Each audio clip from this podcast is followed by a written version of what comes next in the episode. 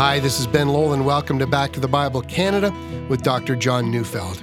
Well, we continue our series, The Triumph of the Lamb, as we look at Revelation chapter 14, verses 6 to 13, as Dr. Neufeld brings us a message entitled The Eternal Message of Three Angels.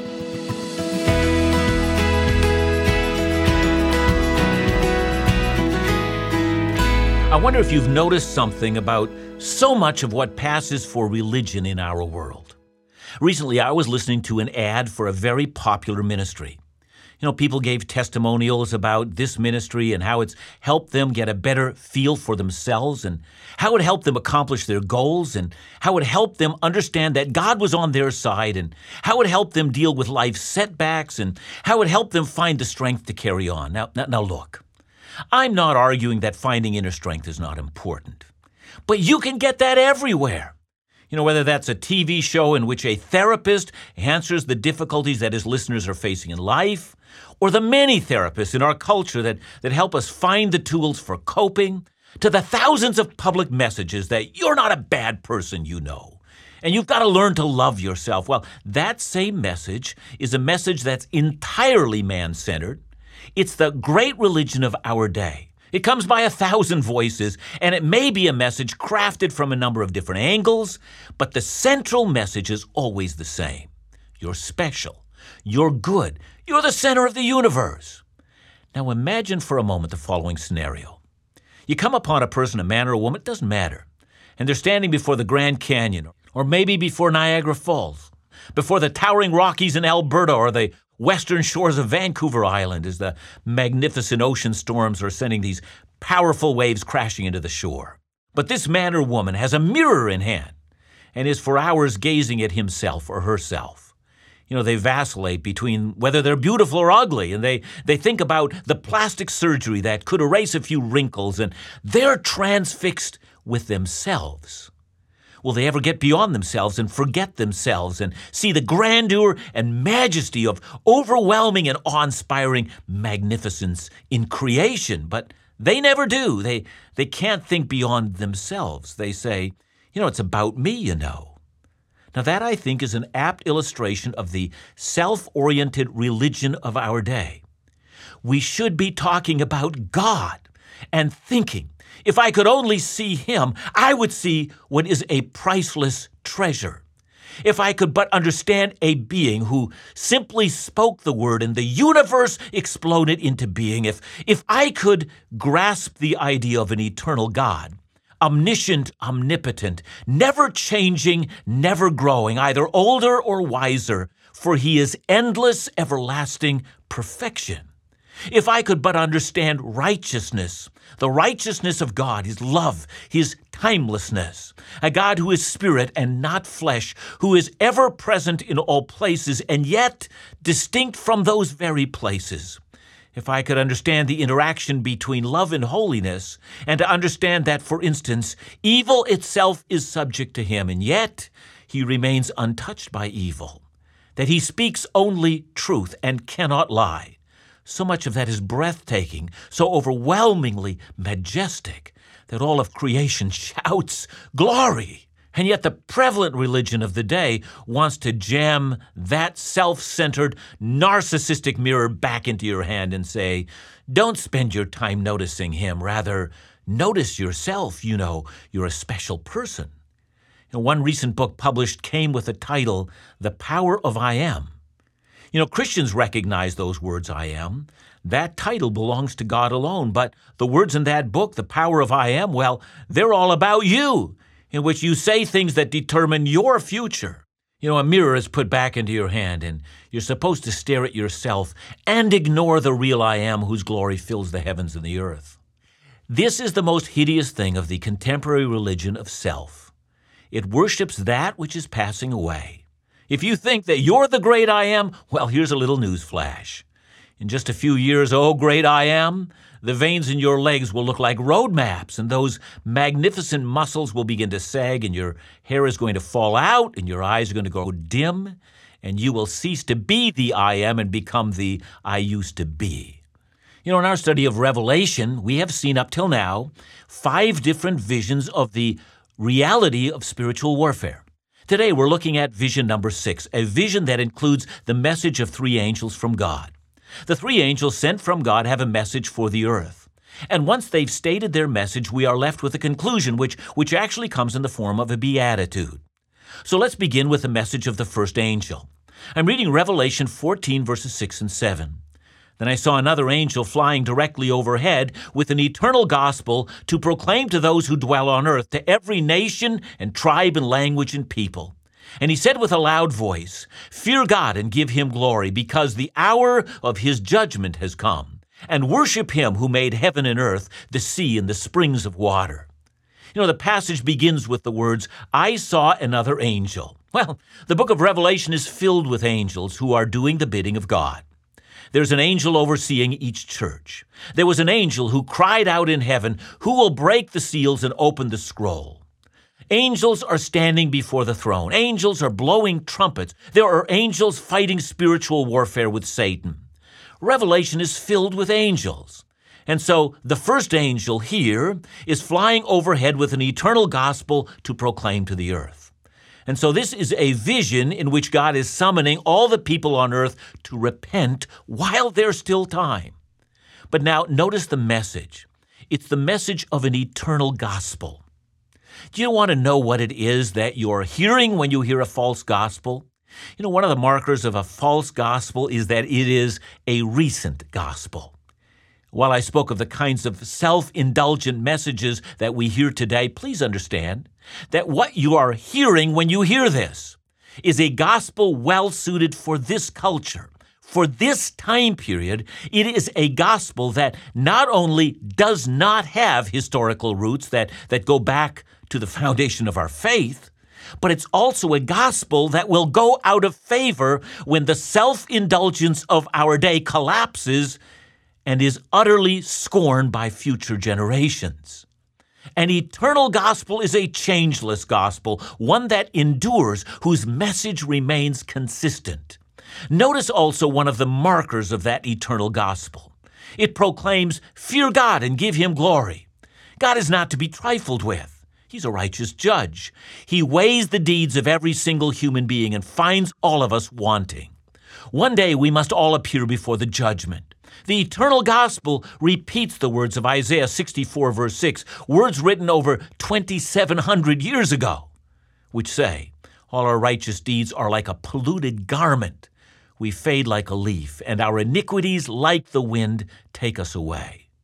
The eternal gospel includes Hebrews 9:27 which says, "It is appointed for a man to die once, and after that comes judgment." The eternal gospel is proclaimed in the end of Revelation, where a great white throne appears, and every human being is judged according to their deeds, which, as we have already read, are as a polluted garment, or in other translation, as filthy rags. If anyone's name was not found in the book of life, he was thrown into the lake of fire. And that's why we fear God. The eternal gospel invites us to confess our sins and admit we are not winners, but were rebels against God, not good people, but iniquitous people, worthy of judgment. But God sent his Son to take our sins and disgrace upon himself, to die on a cross. See, the eternal gospel invites us not to stare at ourselves, but to stare at the cross of Jesus and marvel at the grace we find there. And so the first angel in this vision invites the world to fear God and not the beast. It invites us to repent. And if the first angel comes appealing that people repent before the end, the second angel comes to announce that the world's confidence in itself is now over. So I'm reading Revelation 14, verse 8. Another angel, a second, followed, saying, Fallen, fallen is Babylon the Great, she who made all of the nations drink the wine of the passion of her sexual immorality. That announcement is an anticipation, and it is given to us in what many have called the prophetic perfect. That means that biblical prophets can speak about future events in the past tense. Once God has promised something, it's very much like yesterday's newspaper. The event is as good as already happened. God has cursed Babylon because that city is a symbol of the wicked city of man. The city was first constructed as Babel, recorded in Genesis 11, as an experiment of life without God. By the time of Revelation, the city is symbolic of all that is unholy. This city or this thought system has seduced all of the nations so that everyone has become drunk on the passion of her sexual immorality. What's the problem with Babylon? it's this God has condemned her, and therefore she's already fallen. If you like this world and if you like life without answering to God, well, that is very bad news indeed.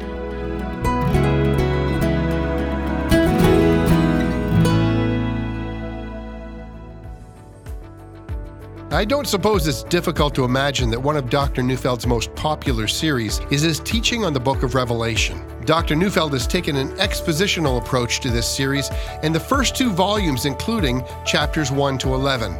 Now, this month, for the very first time, we air The Triumph of the Lamb, Volume 3, teaching chapters 12 to 17. Message titles include The Greatest War in Human History, The Woman and the Dragon, On Eagle's Wings, and The Beast. Join us this month for the first airing of Volume 3, and if you'd like the series on CD for your own library, for a limited time we'll be offering all 15 messages of Volume 3 for only $17, and that includes shipping and handling. Volume 1 and 2 are also available, so call us today for yours or to support this Bible teaching ministry with an important financial gift. Call us at 1 800 663 2425 or visit backtothebible.ca.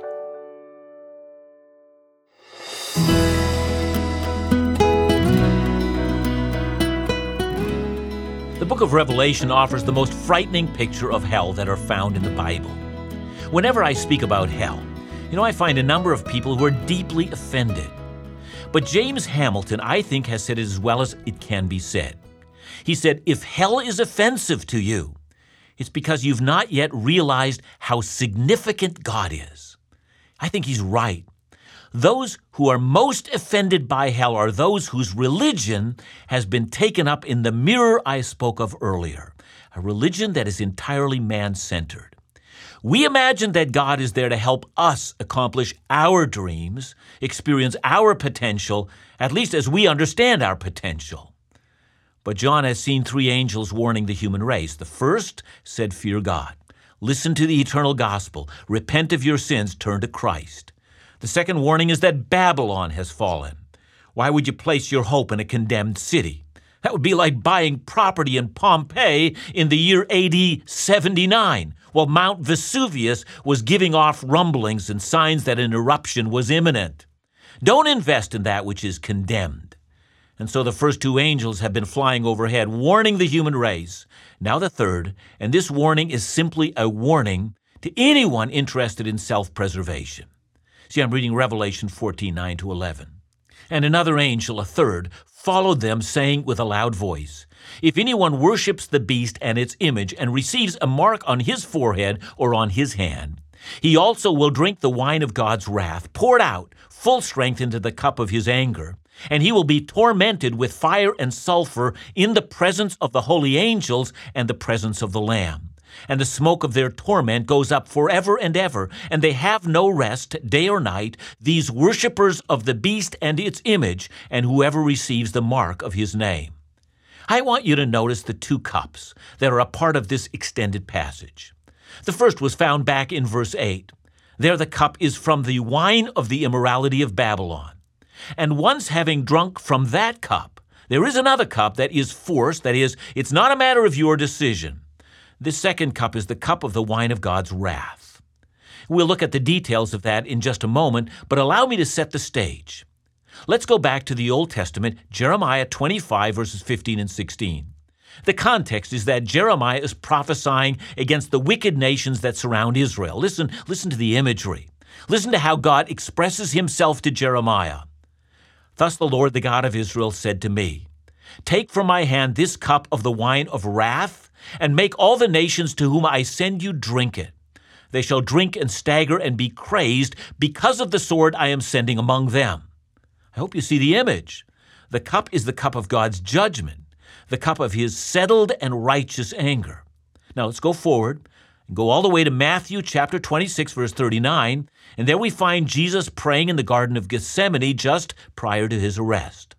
The text says, And going a little further, he fell on his face and prayed, saying, My Father, if it is possible, let this cup pass from me. Nevertheless, not as I will, but as you will. Again, look at the image. When Jesus died for you, he took the cup of God's wrath from your hands. I mean, the cup that you would have been forced to drink at the last judgment. He took that from you and drank it on your behalf and suffered horribly under the righteous anger of God. Ah, but, but what should happen if Christ does not drink our cup on our behalf? What should happen when we drink the cup of Babylon? What, what should happen when we receive the seal or the mark of the Antichrist? What should happen if we refuse the first angel and, and reject the glorious gospel and choose rather to worship the sensuous city of man? And so by doing that, we become worshippers of the beast. Or to put it into language we can all understand, what if we become worshippers of Satan? Ah, but I could almost hear the protest. There are more than just two options that is, worshiping Christ or worshiping Satan. You think so? Listen to sacred scripture. Ephesians 2, verse 2 says that all who are dead in sins, that is, all who are unconverted to Christ, are following the power of the air, the Spirit who is now at work in the sons of disobedience, and that's a reference to Satan. Unwittingly, all follow him, says Ephesians 2, verse 2. And furthermore, verse 3 says, We are by nature children of wrath, like the rest of mankind. So then, Revelation is not presenting us with a new idea. If you drink the wine of Babylon, you'll drink the wine of God's wrath. Indeed, that wine is poured full strength into the cup of his anger. Now, this idea, both of wrath and of anger, strikes some people as unworthy of God. I mean, how can God be compared to some drunken lout who comes home and gets enraged at the slightest provocation and causes everyone in the house to run for cover? Listen, the anger of God rises out of not his lack of self control, but rather the anger of God rises out of a settled disposition in God. Want an example? Imagine someone living across the street from a Nazi concentration camp, where the cries of distress and the smoke of burning bodies fill the air. Anyone who does not, in those conditions, have a settled disposition of unbreakable anger, well, then they're not righteous. Sometimes the lack of anger is a sign of the lack of righteousness. God in righteousness is angry, and that is his settled disposition. Now then, from one shock to the next, anyone who refuses to repent, anyone who drinks the cup of Babylon or receives the mark of the beast will be tormented. I'm reading verse 10 will be tormented with fire and sulfur in the presence of the holy angels and in the presence of the Lamb. So, strangely enough, in spite of this kind of language, we still have some people arguing that, listen, all that hell is, is just God leaving you to your own devices. It is, in their opinion, God simply saying to us, you know, if you, if you want to live life without me, I'm just going to let you do that.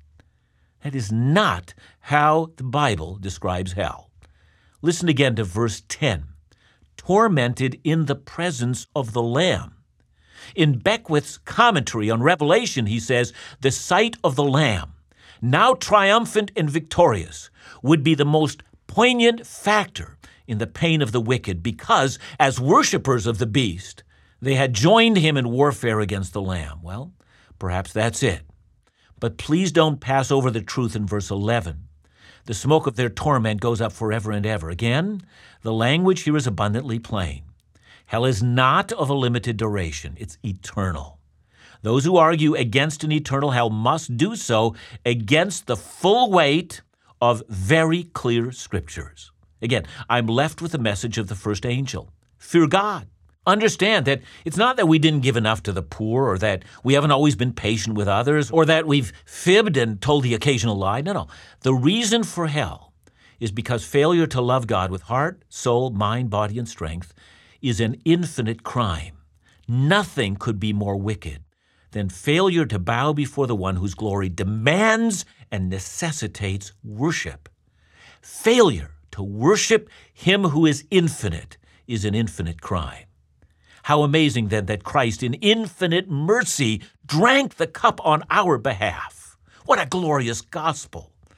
And so the message of the three angels respond to the gospel Babylon is fallen. Hell lies just before us. Now then to the conclusion, Revelation 14, 12 to 13. Here is a call for endurance of the saints, those who keep the commands of God and their faith in Jesus. And I heard a voice from heaven saying, Write this Blessed are the dead who die in the Lord from now on. Blessed indeed, says the Spirit, that they may rest from their labors, for their deeds follow them. You know, this section ends with a word of encouragement to believers. The first is simply this endure. This is a word for all of us endure. As difficult as it is to resist Babylon and the beast, as much suffering as faithfulness requires, know that the situation for unbelievers is infinitely worse than it is for us. The second word is for those who die in the Lord from now on. And by the way, that doesn't mean that those saints who died before this are not blessed. It rather means that those who fall prey to the beast and are killed for their faith are blessed. God is not going to forget them. Neither will he forget their faithfulness and by hearing that, we know also that God will not forget our faithfulness. It strikes me then that there is no neutral ground. Either we cling to Christ or we cling to the dragon. There is no neutral ground. How blessed it is to cling to Christ. Those who die in the Lord are blessed. They will rest from their labors, their deeds will follow them, Christ will remember everything that was done in faith. He will not forget them. These are words of encouragement. Encourage one another with these words.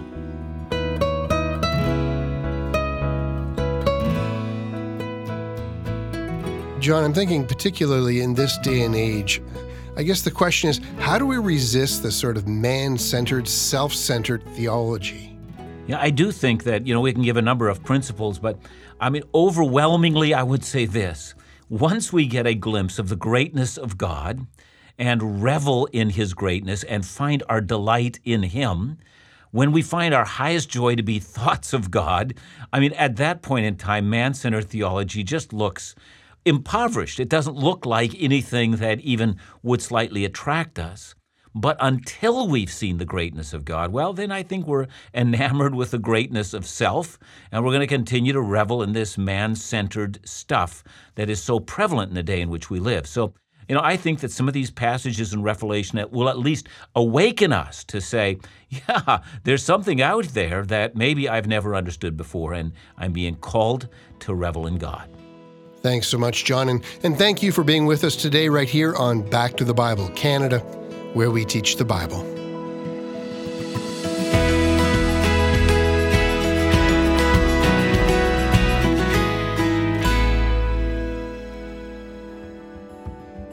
So grateful to hear feedback from listeners as we celebrate 60 years of ministry.